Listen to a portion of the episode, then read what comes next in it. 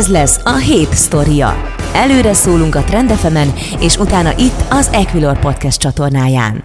Lassan cammogó medve, vagy erőtől duzzadó bika. A tőzsdék világa mindig változatos. Egy azonban állandó, mi ma reggel is bebikázzuk a napját. A részvénypiaci ralli felelőse Imre Lőrinc. 7 óra 44 perc van, itt van velünk a telefonvonalban Deák Dávid, az Equilor befektetési ZRT üzletkötője. Szia, jó reggelt!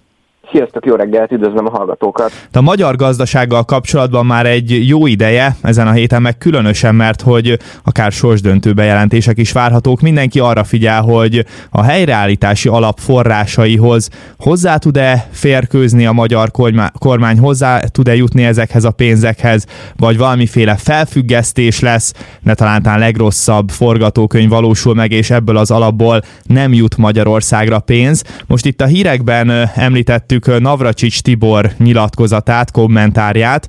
Próbálja nyilvánvalóan a pozitívabb oldaláról megfogni ezt a történetet, és arról beszélt, hogy legalább a tárgyalások gyors lezárása várható. Szerinted most mi a bizottság, Európa Bizottság, Európai Unió Bizottságának az álláspontja? Mi most a legvalószínűbb pénzfelfüggesztés talán, vagy hogy látod? Hát ez, hogy mi a legvalószínűbb, ezt igen nehéz lenne elmondani, azonban hozzá kell tenni, hogy ez a hét kiemelten fontos lesz ezzel kapcsolatban, hiszen ugye gyakorlatilag pont csütörtök, szeptember 22 az a határidő, ahol választ kell kapjunk a, ugye az, az általunk említett vállalásokra, és gyakorlatilag ezzel, ezzel kapcsolatban most tudhatunk meg bármit is, hogy ugye gyakorlatilag a Magyarország által beadott módosítások, illetve azok a vállalások, hogy közelebb kerüljünk a helyreállítási alapforrásaihoz. Erre milyen reakciót kapunk, úgyhogy én azt gondolom, hogy nem csak a nem csak a hír, de talán az elmúlt hónapok egy hazánk szempontjából ez lesz a legfontosabb adat, úgyhogy erre nagyon-nagyon kiemelten kell figyeljünk. És nyilván ennek a válasznak a minőségéből majd egy picit következtethetünk arra, hogy gyakorlatilag ugye a Vassa tegnap megszavazott 21-27-es ciklusra vonatkozó forrás felfüggesztési indítványnak milyen kimenetele lehet rövid, középtávon is. Mm, azért én még azt hozzátenném, hogy ugye a szombaton tartott kormányinfót Gulyás, illetve nagyminiszter úr, és azt hangsúlyozták, hogy már a héten lesznek olyan törvényjavaslatok, amik igazából azért kerülnek beadásra hogy ezeket az aggályokat egy picit enyhíteni tudják. Akkor azért itt tudatos hírfogyasztóként az a jó magatartás a részünkről, hogyha a, a különböző plegykákra nem ülünk fel, és megvárjuk ezt a bizottsági válaszlevelet? Abszolút. Uh, igazából ez ne, ne, akár nem csak tudatos hírfogyasztóként, de óvatos befektetőként és kereskedőként is ezt le tud, javasolhatjuk mind ügyfeleinknek, mind a kedves hallgatóknak is, hiszen ez valószínűleg egy olyan súlyú bejelentés lesz, ami azért a hazai eszközök árfolyamát, illetve a hazai gazdaságról, hazai gazdaságra vetített kilátásokat azért mind rövid, mind középtávon nagyban befolyásolni tudja. Ugye azt még hozzá kell tenni, hogy a tegnap beterjesztett ugye javaslat, hogy Magyarországnak nem csak a helyreállítási alapból, de a 21-27-es Európai Uniós ciklus forrásainak egy jelentős része is kerüljön felfüggesztésre. Arra is igazából nagyon rövid határidő van, most ezt a rövidet egy kicsit idézőjelesbe tenném, hiszen ugye gyakorlatilag még az idei évben döntés kell szülessen erről, hogy ez valóban megtörténik-e. Ez mindenképpen ugye azt fog eredményezni, hogy a tárgyalások felgyorsulhatnak. De talán ami még fontosabb, akár ugye hírfogyasztóként, akár befektetőként, hogy a tárgyalások felgyorsulásával valószínűleg az információk is fel fognak gyorsulni, hiszen azért azt láthattuk az elmúlt hetekben, sőt talán hónapokban, hogy gyakorlatilag ugye mind a két fél az utolsó pillanatig várta válaszokkal, és ez egy picit ilyen kifeszítetté tette a, a befektetői hangulatot is. Nyilván, ha jönne egy folyamatos információáramlás, az, az nyilván nagyban segíteni azokat a döntéshozókat, akik modellezik az országunkra vetített kockázatokat, illetve lehetőségeket, hiszen ugye most mindig itt van ez az említett két dátum, aminek most a legfontosabb rövid távú dátum, hogy ez a szeptember 22-e, hogy mit is mond igazából Brüsszel a magyar vállalásokra. Igen, és valóban, ahogy azt említetted itt, a, ha tétet vizsgáljuk, akkor egyfelől vannak a helyreállítási alapforrásai, másfelől pedig a kohéziós források. Melyiket érintő esetleges negatív döntés lehetne szerinted rosszabb hatással mondjuk a magyar eszközökre? Hát mind a kettő negatív hatással lenne jelentősen a magyar eszközökre, hiszen azért láthattuk, hogy gyakorlatilag a, az elmúlt jó néhány hónapban, mióta ez a felfüggesztési mizéria fennáll, azért jelentős nyomás van a magyar eszközökön. Láthatjuk egyébként azt, hogy a régióban is most már jelentős kamatprémiumunk van, a forint árfolyama igazából minden régiós devizához képest tartósan, idézősen tartósan, hiszen most már több mint egy negyed éve jelentősen gyengébb is maradt. Hogyha ennél is rosszabb kilátások lennének, akkor valószínűleg ez még tovább romolhatna, illetve tartósan is fennmaradhatna. Ami főleg ugye azért lenne probléma, mert látjuk, hogy a, a folyófizetési mérleg hiányunk ugye tart, tartósabban magas maradt, valamint azért ez a kamatprémium, amit akár a régióhoz képest is fel kell mutassunk a befektetőknek, ezért az örök középtávú növekedési kilátásainkat azért nem segíti és hát ez a döntés azért is lesz fontos, mert vélhetően a Moody's pénteki országjelentését is befolyásolja majd. Ugye csak itt röviden összefoglalva az elmúlt időszakban a nagy hitelminősítők közül a Fitch nem változtatott nyáron, a Standard Poor's viszont ugye továbbra is befektetésre ajánlja Magyarországot, de negatívra rontotta a kilátásunkat. A Moody's döntésében gondolom nagy szerepe lesz annak, hogy mi a helyzet most az uniós forrásokkal, nem? Igen, én is azt gondolom, hogy ilyen szempontból nekik szerencsés ez a péntek időpont, hiszen ugye azt a szeptember 22-i dátumot, dátum után kell közzétegyék ugye a Magyarországra vonatkozó uh, hitelbesorolást, és én azért így zárójelesen azért megjegyezném, hogy valószínűleg ők már írtak néhány verziót erre a hitelminősítésre pontosan amiatt, hiszen én azt gondolom, hogy a következő hitelminősítésig alapvetően csak ez fogja meghatározni az ország besorolás. Nyilván, hogyha 22-ig érkező válaszokba jelentős negatív hangot látnánk, akkor nem tarthatjuk elképzelhetetlennek, hogy a Moody's is a Standard Poor's után kilátás rontással sújtaná a magyar hitelminősítést. Ugye ott is igazából a a kilátás jelen pillanatban stabil, és egy negatívra rontás történhetne. Alapvetően leminősítésről egyelőre azt gondolom, hogy nem lehetne szó. Ami érdekes lehet talán, hogyha, hogyha esetleg nagyon pozitív híreket kapnánk csütörtökön, akkor hogy milyen kommentárt fűznének hozzá. Valószínűleg akkor nem történne semmi változás egyébként a hitelminősítésünkön, de akkor is nagyon érdekes lehet, hogy ez hogyan változtatná meg a Magyarországra adott kilátásokat, és ugye a Moody's lesz az első, aki ezzel kapcsolatban információt fog szolgáltatni a befektetőknek. Gyakorlatilag itt a magyar recesszió vagy enyhe növekedés közötti két forgatókönyv közül dönti el majd a, a bizottság döntése, hogy melyik fog megvalósulni. Tehát, hogyha nem jön uniós forrás, akkor biztos a recesszió, hogyha jön, akkor meg egy csekély növekedés is azért összejöhet? Nagyon lesarkított ez az állítás így, de, de azért valamennyire helytáll, én azt gondolom, bár mindenképpen finomítanék ezen, hiszen ez egyáltalán nem biztos, hogy, hogy ugye tartós recesszió lenne Magyarországon. Inkább a probléma az, hogy a növekedési kilátásainkat rontaná nagyon, tehát hogy talán én azt gondolom, hogy a középtávon mondhatjuk azt, hogy, hogy a 2020-as években akkor olyan óriási GDP növekedés nem nagyon várhatnánk a magyar gazdaságtól, hiszen láthatjuk, hogy a, a beruházások azért a előző évtizedben is ezt nagyon szépen, tehát a beruházások húzták nagyon szépen a GDP-t, és hogyha ezek jelentősen elmaradnának, akkor valóban akár recesszió is lehetne, vagy akár gyakorlatilag ez a nulla 1-2 százalékos tartósabb növekedési pályára beállhatna a magyar gazdaság, de valóban, hogyha ha mindenféle forrást elvágnának tőlünk, akkor azért, a, azért az, az egy elég, elég rossz dolog, és ott valóban ez lenne a tét, hogy mennyire mély recesszió lesz az országban. És hogyha pozitív a döntés, akkor viszont szerinted meddig erősödhetne a, a forint árfolyama? Az egy ilyen igen komoly forint erősödést hozhatna, vagy inkább egy tartósabb szintre beállást, és nem, és megszűnnének úgymond a további gyengülés kockázatai? Nyilván a további gyengülés kockázatai sose szűnnek meg, hiszen alapvetően azért ö, lehetnek olyan történések a világban, ahol a régiós devizák nyomás alá kerülhetnek. Én azt gondolom, hogy van potenciál a pozitív hír esetében a forintban, de én elsősorban inkább azt figyelném, hogy akár a lengyel zlotyihoz, akár a cseh koronához hogyan tud viszonyulni. Főleg a lengyel zlotyi érdekes nekünk, hiszen ott is ö, nagyon hasonló problémákkal néznek szembe az Európai Unióval folytatott vitáik miatt, mint Magyarországon de azzal, hogy egy jó nagy lépéssel közelebb vannak a megegyezéshez, illetve az általuk tett vállalások közül volt, amit már sikerült is implementálni a jogrendszerbe. Azért azt láthattuk, hogy a lengyel eszközökön sokkal kisebb nyomás van mint, mint a magyarokon, ugye azért jelent sokkal alacsonyabb a kamatszintük is, illetve azért a lengyel zlotyin sincs ekkora nyomás, úgyhogy én azt gondolom, hogy az lenne az érdekes, hogy ez ehhez a régiós keresztekhez hogyan viszonyulna a forint.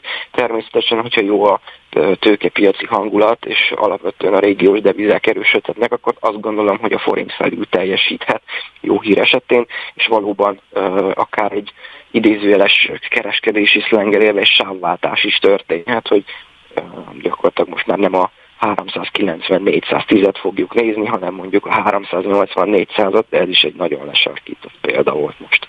Nagyon szépen köszönöm, folytatjuk a beszélgetést hamarosan Deák Dáviddal az Equilor befektetési ZRT üzletkötőjével a híreket követően. Reggeli Monitor. Iránytű a gazdasági és kulturális útvesztőben. A mikrofonnál Imre Lőrinc. 8 óra 15 perc van, folytatjuk a beszélgetést Deák Dáviddal az Equilor befektetési ZRT üzletkötőjével, méghozzá állampapírpiacsal. Pont a hétvégén beszélgettem az egyik ismerősömmel, és ő érdeklődött, hogy már én nem vagyok pénzügyi elemző, meg befektetési tanácsadó, de hogy mondjam már el, hogy most mi lehet a, az a jó pénzügyi befektetési forma, amely egy ilyen inflációs környezetben megtérülhet, és akkor ugye rögtön rákérdezett az állampapírpiacra, és ott is érdekes folyamatok vannak, mert hogy volt az úgynevezett szuperállampapír, amely egy időben nagyon vonzó volt, de aztán tényleg elszabadult az infláció, és most az AKK bejelentette, hogy egy minden eddiginél kedvezőbb kamatozású hozamszinttel kecsegtető bónusz magyar állampapírt dob a piacra. Gondolom, hogy megőrizze az állampapírpiac vonzerejét, amely talán kopik ilyen környezetben lakosság szempontjából kopik maximum, ugye ezt, ezt ez nagyon fontos pontosítani, és gyakorlatilag ugye azt is láthatjuk, hogy ezekkel a döntésekkel ugye azért a befektetőknek, illetve a piacnak azt kommunikálja az AKK, hogy a lakosság azért Magyarországon még mindig egy nagyon-nagyon fontos finanszírozója igazából a magyar államadóságnak, ezért nagyon fontos ugye vonzó alternatívákat kínálni a lakosság ügyfeleknek. Azért azt hozzá kell tenni, hogy ugye annyi kedvezmény már eddig is volt, hogy alapvetően a idézősen piaci kamatozású államkötvények, akár a a magyar államkötvény sorozatok esetében, akár a diszkontkincstár esetében ugye már az a kedvezmény van a magyar lakosság felé, hogy ami ugye 2019 6. 1 után lett kibocsájtva, vagy új csere aukcióba részt vett, akkor ugyanúgy kamatadó és árfolyam nyereségadómentes, mint a lakossági állampapírok, és hát azért most már azt láthatjuk, hogy azért itt bőven 10% fölötti hozamszinteket látunk itt az egy-két-három éves papírok esetében. Aztán nyilván az lesz a kérdés, hogy akár egy ilyen általad említett új bónusz magyar államkötvény esetében mekkora lesz az a kamat prémium, ami akár ennél vonzóbb alternatívát is jelenthetne. Azonban most láthatjuk, hogy gyakorlatilag két számjegyű hozam szinten tudja rögzíteni a következő három-négy évre a befektetései hozamát, a forintos befektetései hozamát egy lakossági befektető is. Ezt egyébként gyakorlatilag ugyanúgy az állam kincstár forgalmazóinál, így közte az Equilornál is megteheti. Egyébként azért mondtam, hogy kopik a népszerűsége, mert pont azt hiszem csütörtökön vagy pénteken volt egy ilyen hír, hogy milyen sok milliárd forint vándorolt ki, vontak ki a befektetők a, a szuperállampapírból, mert hogy tényleg talán sokan áttették a pénzüket az úgynevezett infláció követő állampapírba, de sokan meg teljesen más eszközökbe. Tehát szerintem a piaci, én azt látom egyébként, és egyébként ezt el azt is javasolhattuk a befektetőknek talán teljes joggal, hogy uh, ugye az idézőjeles magyar állampapír plusz sorozatokat valóban az általad említett prémium sorozatra, vagy aki uh, igazából tudja, hogy a likviditás az annyira nem fontos, akkor akár az általam említett piaci sorozatokra cserélje. Ezt alapvetően szerintem megerősítheti minden piaci szereplő, hogy ez az elmúlt hónapok tendenciája volt, és ez valószínűleg meg is fog maradni addig, ameddig gyakorlatilag ki nem kopik a rendszerből az idézőjeles szuper állampapír, ami ugye már annyira nem is szuper, ezért ezért nagyon érdemes a befektetőknek is cserélni, és ez nagyon költséggel sem jár nekik. Úgyhogy valóban ezt érdemes megtenni. Nyilván azért láthatjuk, hogy az államadóságkezelő központnak ez egy terve, hogy alapvetően a lakossági piacot is valamilyen szempontból célozza, rájuk specializált papírokkal, és ezek a rájuk specializált papírok alapvetően annyiban másak, mint a piaci papírok, hogy mindig van árfolyami edzés benne, amikor visszaadhatják valahogy az ügyfelek, ezért egy kicsit a lakossági befektetők azt érezhetik, hogy ez egyfajta, nagyon idézőjelesen mondom, egy ilyen kamatozó betéti eszköznek felel meg, hiszen egy kötője két százalék ugye kamat veszteség miatt ezt ugye, vagy árfolyam vesztességgel ezt ugye bármikor visszaadhatták a kibocsátónak, illetve a forgalmazóknak is. De én nem vagyok benne biztos, hogy akár egy, egy, egy nagyon új bónusz papír az, az tartósan jobb tud maradni, mint a piaci, bár ennek nyilván még látnunk kell a részleteit. Összességében akkor, hogyha te kaptad volna meg ezt a kérdést, és gondolom megkapod ezt a kérdést nagyon sokszor. Most pénzügyi eszközként az állampapíra a leg, legvonzóbb, tud a legvonzóbb lenni? Nagyon vonzó, valóban, hiszen ugye láthattuk egyébként, hogy a, a még egy Bux Index esetében is a Bux számolása óta gyakorlatilag nem tudott éves átlag ekkora hozamokat hozni, mint amit, amiről most van szó az államkötvénypiacon. Nyilván sokan vannak úgy, hogy szeretnének több devizás eszközt tartani, ugye tartva a forint piaci volatilitástól. Nyilván sokan mondják azt, hogy egyébként ha 16% a hivatalos infláció is, de az általuk érzékelt néha sokkal nagyobb, akkor, akkor alapvetően ez sem annyira jó befektetés. Szóval én azt gondolom, és azt is szoktam mondani, hogy én az, legalábbis ez az én véleményem, hogy nem fog ez az infláció tartósan ennyire magas maradni. Valószínűleg nem is lesz már olyan 0-1-2 százalék, mint amit láthattunk a 2010-es években néha. Viszont ha egy 5 százalékos infláció mellett sikerült, vagy akár egy 6-7 százalékos infláció mellett ugye rögzíteni a hozamszintünket egy kétszemvégyű hozamon, akkor valóban az idei évre reál hozamot nem értünk el, de valószínűleg a következő éveket be fogják hozni, és én azért gondolom azt, hogy most az államkötvénypiac egy nagyon-nagyon jó lehetőség, főleg azoknak, akik igazából idézősen egy picit hosszabb távra keresnek befektetési lehetőséget, viszont a rövidebb, rövidebb oldalon is már az éven belüli papírok esetében is néha kettő, kettő számjegyű, néha nagyon közeli, két számjegyhez nagyon közeli hozamokat láthatnak a befektetőink. Még kicsit erről a bónusz magyar állampapírról kérdeznélek, hogy ez csak egy elképzelés az AKK részéről, vagy itt már esetleg határidőket is lehet mondani, hogy mikor várható egy új állampapír kibocsátása? Azért az hozzá kell tenni, a bónusz ez egyáltalán nem új állampapír, ugye ez azért nagyon népszerű volt még a 2010-es évek elején, igazából a 2010-es évek közepéig, hiszen ugye alapvetően a bónusz magyar állampapírnak az volt a tulajdonsága, hogy a 12 hónapos diszkont kincstárjegy kamata, vagy a hozamszint fölött adott valamilyen kamat prémiumot, viszont igazából azzal, hogy a diszkont kincstár egy a 2010-es évek közepe vége fele ugye negatív szinten volt, és gyakorlatilag nulla volt a bázis, a, a prémium magyar állampapír miatt, ugye, hiszen ott az infláció volt a bázis, gyakorlatilag csak úgy, mint ahogy láthatjuk, hogy most a szuper állampapírnak nevezett magyar állampapír plusz, és gyakorlatilag kikopott a rendszerből.